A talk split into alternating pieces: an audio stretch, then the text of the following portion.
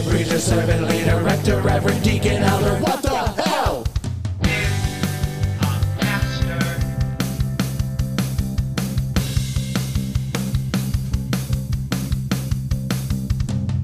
So, I have cancer. hmm Um, and people have said like, you don't deserve this, or like, um, they've been like sending me nice gifts and say like, you deserve to treat yourself, or you deserve this and everything. And I, I don't believe I deserve shit. hmm Like, I think it's a real mind fuck of like, what? Why do I think I deserve anything? What have I done to deserve it? Is it's not Mm. grace, but like the word deserve, I think we use a lot. And I just think that it all it does is mess with our heads. Yeah. Maybe it's maybe it's a word that gestures to something that might not be real, right? Mhm. Like there's some words in the in in at least the English language that I think do that. Sometimes, um, some sometimes freedom does that. Like like when we imagine freedom to be like I am totally all restraints have been lifted from me and now I am but a sovereign being that that that traverses the galaxy you know like like that kind of sense of freedom no being is that like no creature is able to be that um and so sometimes that word gestures to this illusion that we buy into and it fucks with it fucks us up. I can see that I could I could get behind that that the word deserve does something like that to us. But there are things we do deserve, right? Like if I were to um uh, I can't think of the word I want to say. Um interfere with the results of an election, Hmm.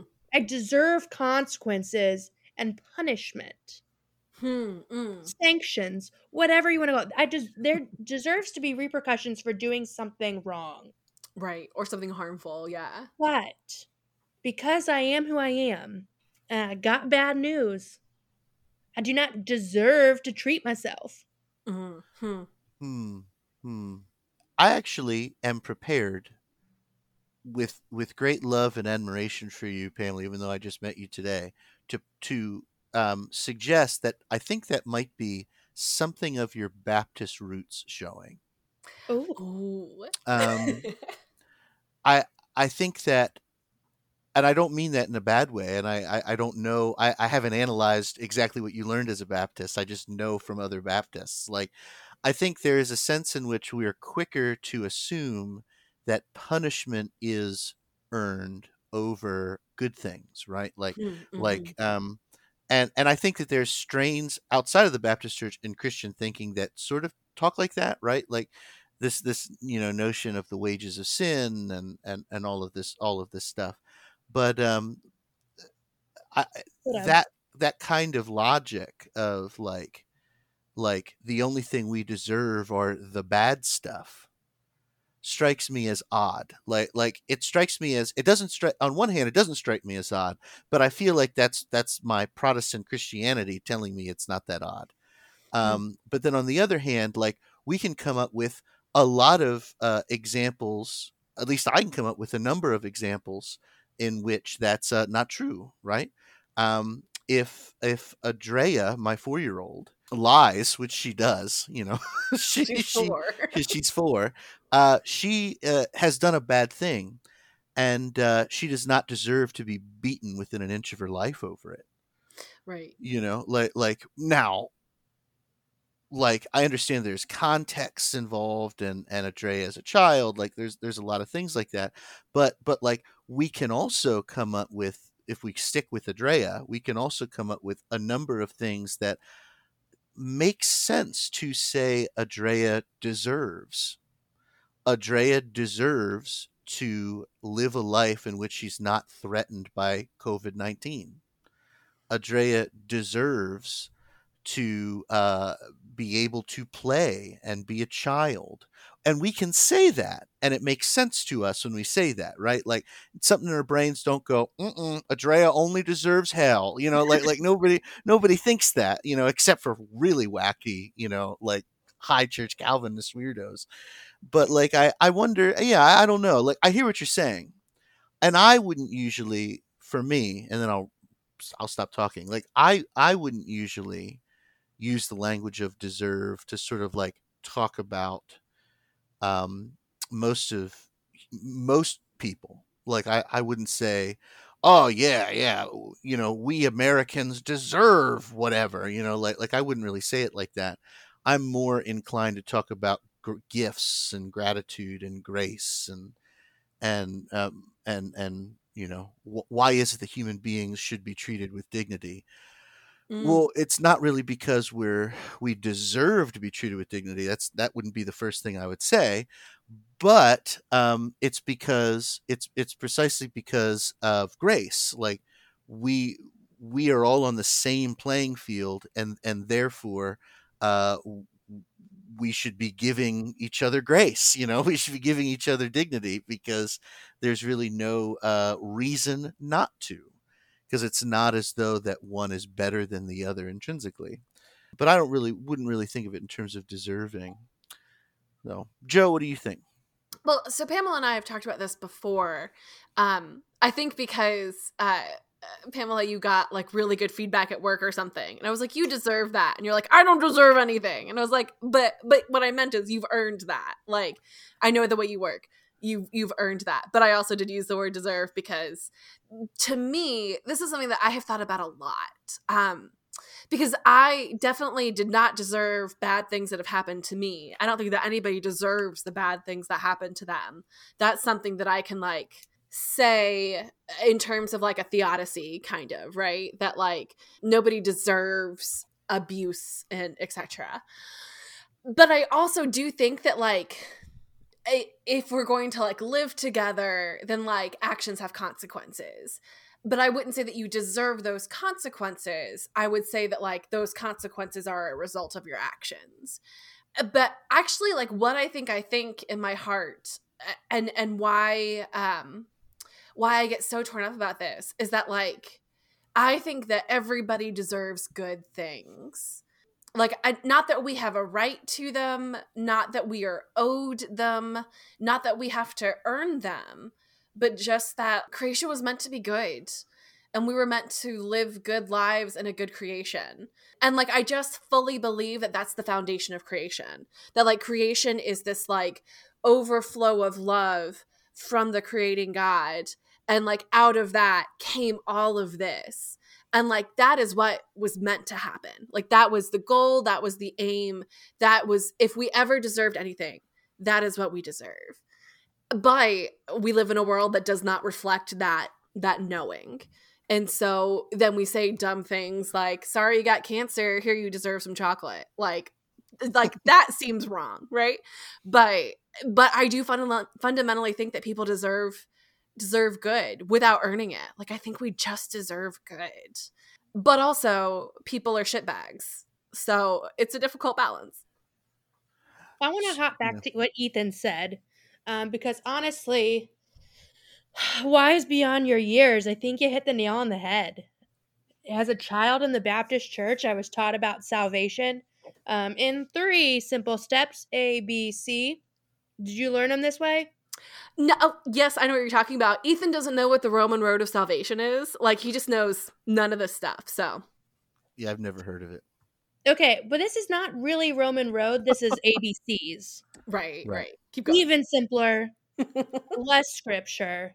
A, admit you're a sinner. like, then there's B and C, but I think I really just stopped with that and be like, "Mm, yeah, I'm broken. I suck. All I do is hurt people, even when I don't mean to. Like, blah, blah. So, like, I definitely feel like my foundational teenage Christianity was centered around my sinfulness more so than anything else. Mhm. Um, Mhm. and that has you know, even more to the point about like what is the value of youth ministry, like that has ripple effects throughout my life because those are formative years in which like I think of myself as a sinner first, I think of myself as broken, as in like you could probably get a better friend somewhere else. You could probably have a better employee somewhere else. Like it's been a problem and not a problem. It's been a thing in my marriage of like, you know, would you prefer someone else? Like I can Mhm. just go. Mhm. Um not for real, but like that I don't think of myself highly. I don't think I deserve good things. I don't necessarily think I deserve bad things. I just don't think I deserve things, which Mhm. is I think where I think it comes from that Ethan. Um and it really shows that like I have given weird additional meaning to the word deserve rather than what Mm. it really means. Like it has baggage. It has Mhm. my baggage. Mhm, mhm.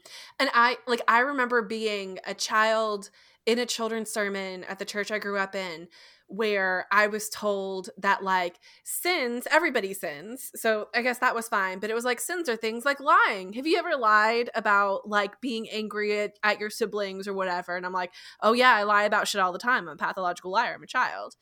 and the person was like, "Well, you know, if you've sinned, Jesus died for your sin. Even if you were the only person to sin, Jesus would have died for you."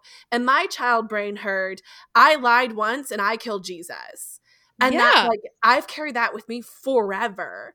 And so that's why I think that um over the course of seminary and or and over the course of doing like my own version of deconstructing, I think that's where I landed on the we deserve good things you know, like not that there are not consequences for actions, not that humans cannot make terrible, horrible mistakes that like we should repent of and and do everything we can to make restitution for.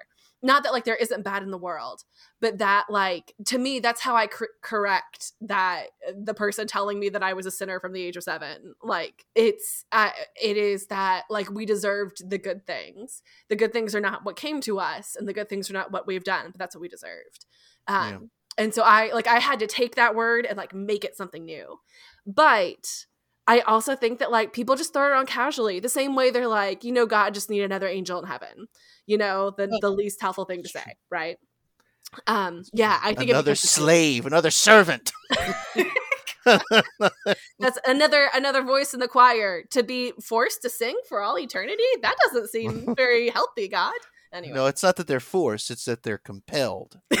oh well, of course.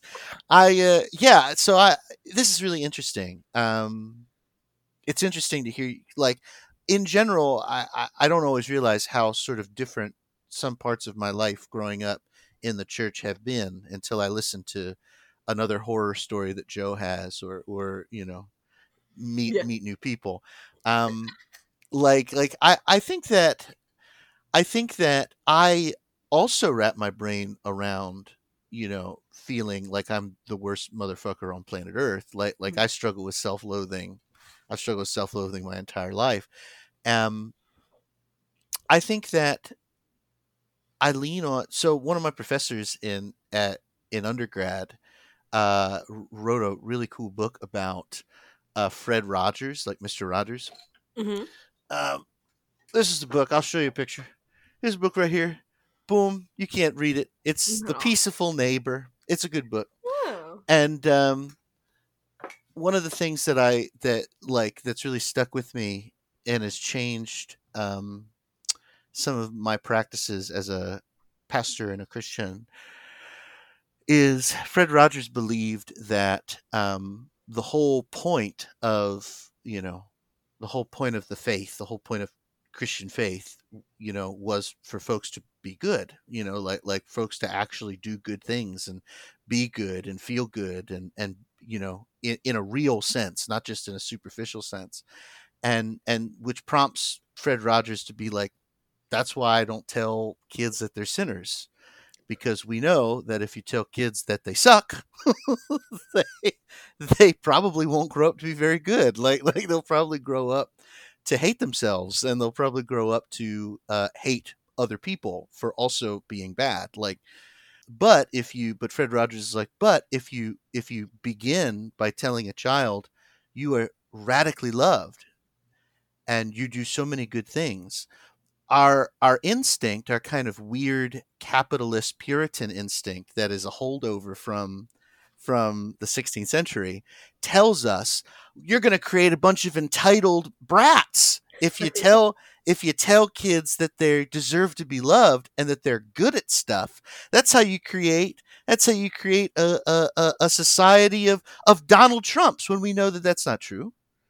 You know we, we know that it, for for many people like no you create a you create um, uh, a much better society uh, and and a much better people. By telling young people you, well of course we all mess up but that doesn't take away from the fact that you're loved that I love you that God loves you that that that you have been made uh, beautiful and you've been made to to do these really great things. That doesn't that doesn't cause young people to go oh i'm god's gift to the world that that's not what happens at all like um and in, instead it just empowers young people to be really good people and i think there's i think that's totally correct um but but like I also have some baggage with deserve too. Like like there there's an entitlement element to to word the word deserve that I struggle Mm. with. Um, but I also think that the only reason I struggle with it is is because of the way because of my own context. You know that that we hear constant the constant refrain in say American politics is entitlement culture, right? And the constant refrain is you have right wingers saying, you know, we, we can't create social safety nets because it makes people think that they deserve these things when they deserve nothing. You know, or and then and then Democrats have to be like, oh no, we're not saying people deserve things, you know, like like and, and you know, no, no, um, and so like I think that that's where some of my struggle with that word comes comes from, but like I think good. I, th- I think I agree with you, Joe. Like I think good theology of creation Hmm. um, tells us two things. It says one, our existence is a gift. We we did not have to be, and but but but by God's grace, the first act of grace was our existence, and so we've been given existence, which is a which is a real gift. And, and two, um, because we are creatures of God, we have an inherent dignity that to deny is evil. You know, to Mhm. deny is ultimately what sin is. You know, um, and and so there's a sense in which the word deserve, when we talk about creation, creation deserves to to flourish. It does because it's created by a good God it didn't demand to be created and so it, it's not as though creation can sort of i don't know make a hold god hostage necessarily Right. but uh but but it's still um it would be beneath its dignity for it to fall into ruin. It would. It would be beneath its it would be beneath its dignity. God made it. It god infused it with life and so it deserves to be cared for just like children deserve to live to live flourished lives. And the only reason I pick on children is because that's something that you have to be a real monster to disagree with. Like you have to, you have to be a monster to be like, nah, children are just as evil as Hitler. You know, they're just little mini Hitlers. Um, that's what I think. That's what I think. Yeah.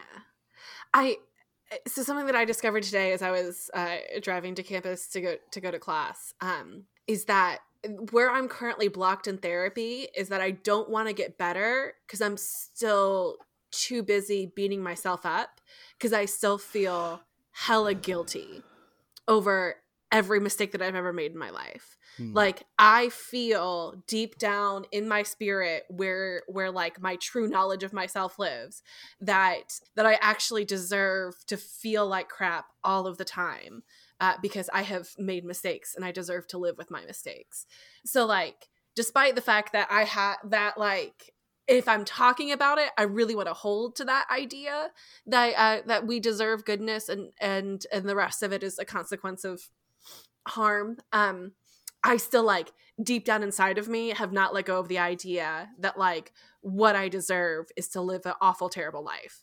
And that's awful. So, um, thanks church for that. I like do i know is it the church? Is it american society? Like that's what i that's where i kind of get stuck with it is like i don't know exactly where this idea got planted in me but it's here and it's it's proving Mhm. really hard to uproot. Hmm hmm what you thinking pamela? I think um, one just to tag on to what you just said, um, that really letting go of those things is admitting that you're no longer going to hold them in your arsenal as an excuse. oh oh that's so mean. Why would you say something so true? That is so mean.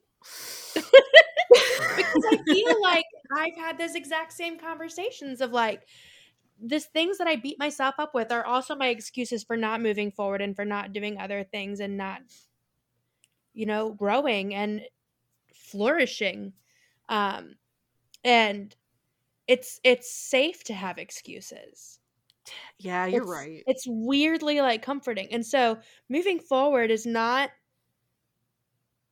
so much the act of like forgiving but it's letting go of your arsenal of excuses Hmm. Hmm. I'm gonna tell Craig that tomorrow, and he's gonna be impressed with me again. My therapist. you tell him my friend who has no phd she has no master's degree she's ordained on the internet and she is a notary public of the state of north carolina that's all she has to bring I love it. Craig's gonna toss you from your from his office. He's gonna be like, "Oh well, It's over the she phone. can- tell him do to it call now. me yeah."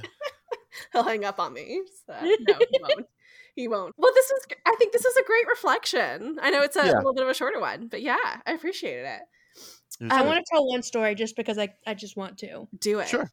Okay, so one of my favorite youth group lessons to teach, which now I have conflicts about, but in the moment, I would come in with a big tray of church dinner brownies, like Mm. one of those industrial church kitchen size trays of brownies. Pass out brownies to everyone. Start talking about what are the ingredients in brownies. People are throwing out flour, sugar, butter, oil, eggs. And then I said, What if there's poop in the brownies? And immediately everyone stops eating. And I was like, I mean, I'm talking like a teaspoon of poop, right? Like, this is a pretty big poop. tray. There's probably no poop in your brownies, right? Or even probably just a tiny bit. You can't taste it. You can't taste poop, right? And they're like, at this point, that the kids are spitting out everything. They're like free, freaking out.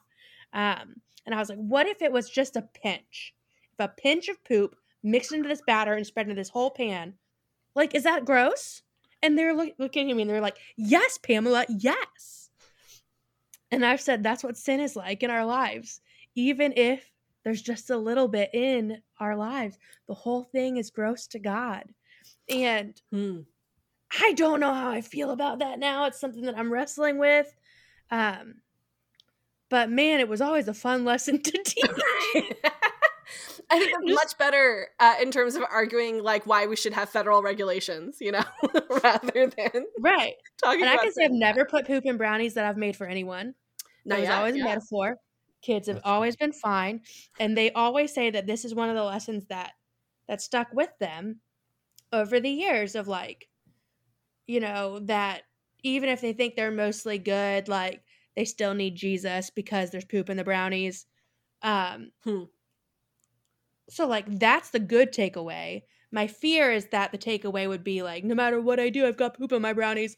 I'm such a sinner. I'm the worst. You know, and that is uh, a story for another time, I guess. But is it the words that we say that um, tell people they're the worst or the best, or is it how we are predisposed to think about ourselves and receive that information Hmm. that determines how someone is going to hear that one sentence and internalize it? Yeah, and I don't know. I mean, that's that's what makes youth ministry both like beautiful and terrifying, right? Is that Yeah. how do you plan? yeah we don't have to address that i just think it's interesting like as i as i think about the things that i've taught before that i maybe do or do not believe anymore is it the words i said that are a problem or is it how someone may have interpreted it that's Hmm. the bigger problem and Hmm. what is the responsibility as the teacher Yeah. I don't want to get into it i just want to leave everyone with that existential thought That's good. That's, That's what we like good to do on What the Hell is a Pastor. We Leave do you our with best. we do our best. Friends, thanks for listening. It's been a mini of What the Hell is a Pastor. We are Spanx Reebok, the Dude, and Tallulah, the Free Spirit. And we will see you next time.